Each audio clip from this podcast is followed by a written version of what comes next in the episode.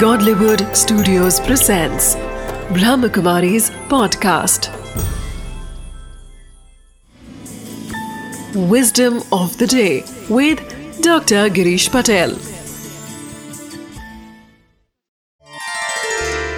नमस्कार ओम शांति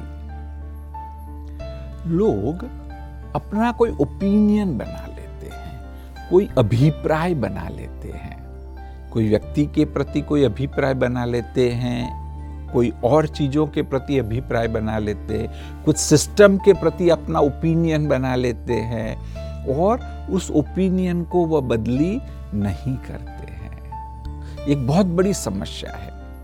सचमुच देखो तो दो लोग ही है कि जो अपने ओपिनियन को बदल नहीं सकते हैं। एक तो मूर्ख और दूसरा जिसकी मृत्यु हो गई है। मूर्ख अपने ओपिनियन को बदलना नहीं चाहता है।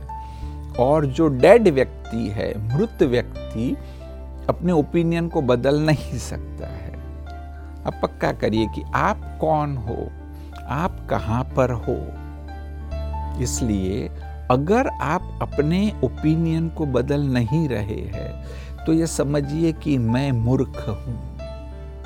क्योंकि परिस्थितियाँ ऐसी आती है। जीवन परिवर्तनशील है, समाज भी परिवर्तनशील है।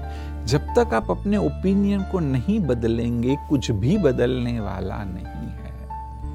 तो विजडम ऑफ़ द डे है कि सिर्फ़ दो लोग अपने अभिप्राय को नहीं बदलते। एक तो मूर्ख और दूसरा जिसकी मृत्यु हो गई है। आप पक्का करिए कि मैं कौन हूँ?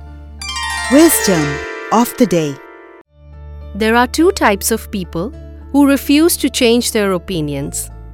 Some are dull, and others are like dead. Are we flexible about our opinions?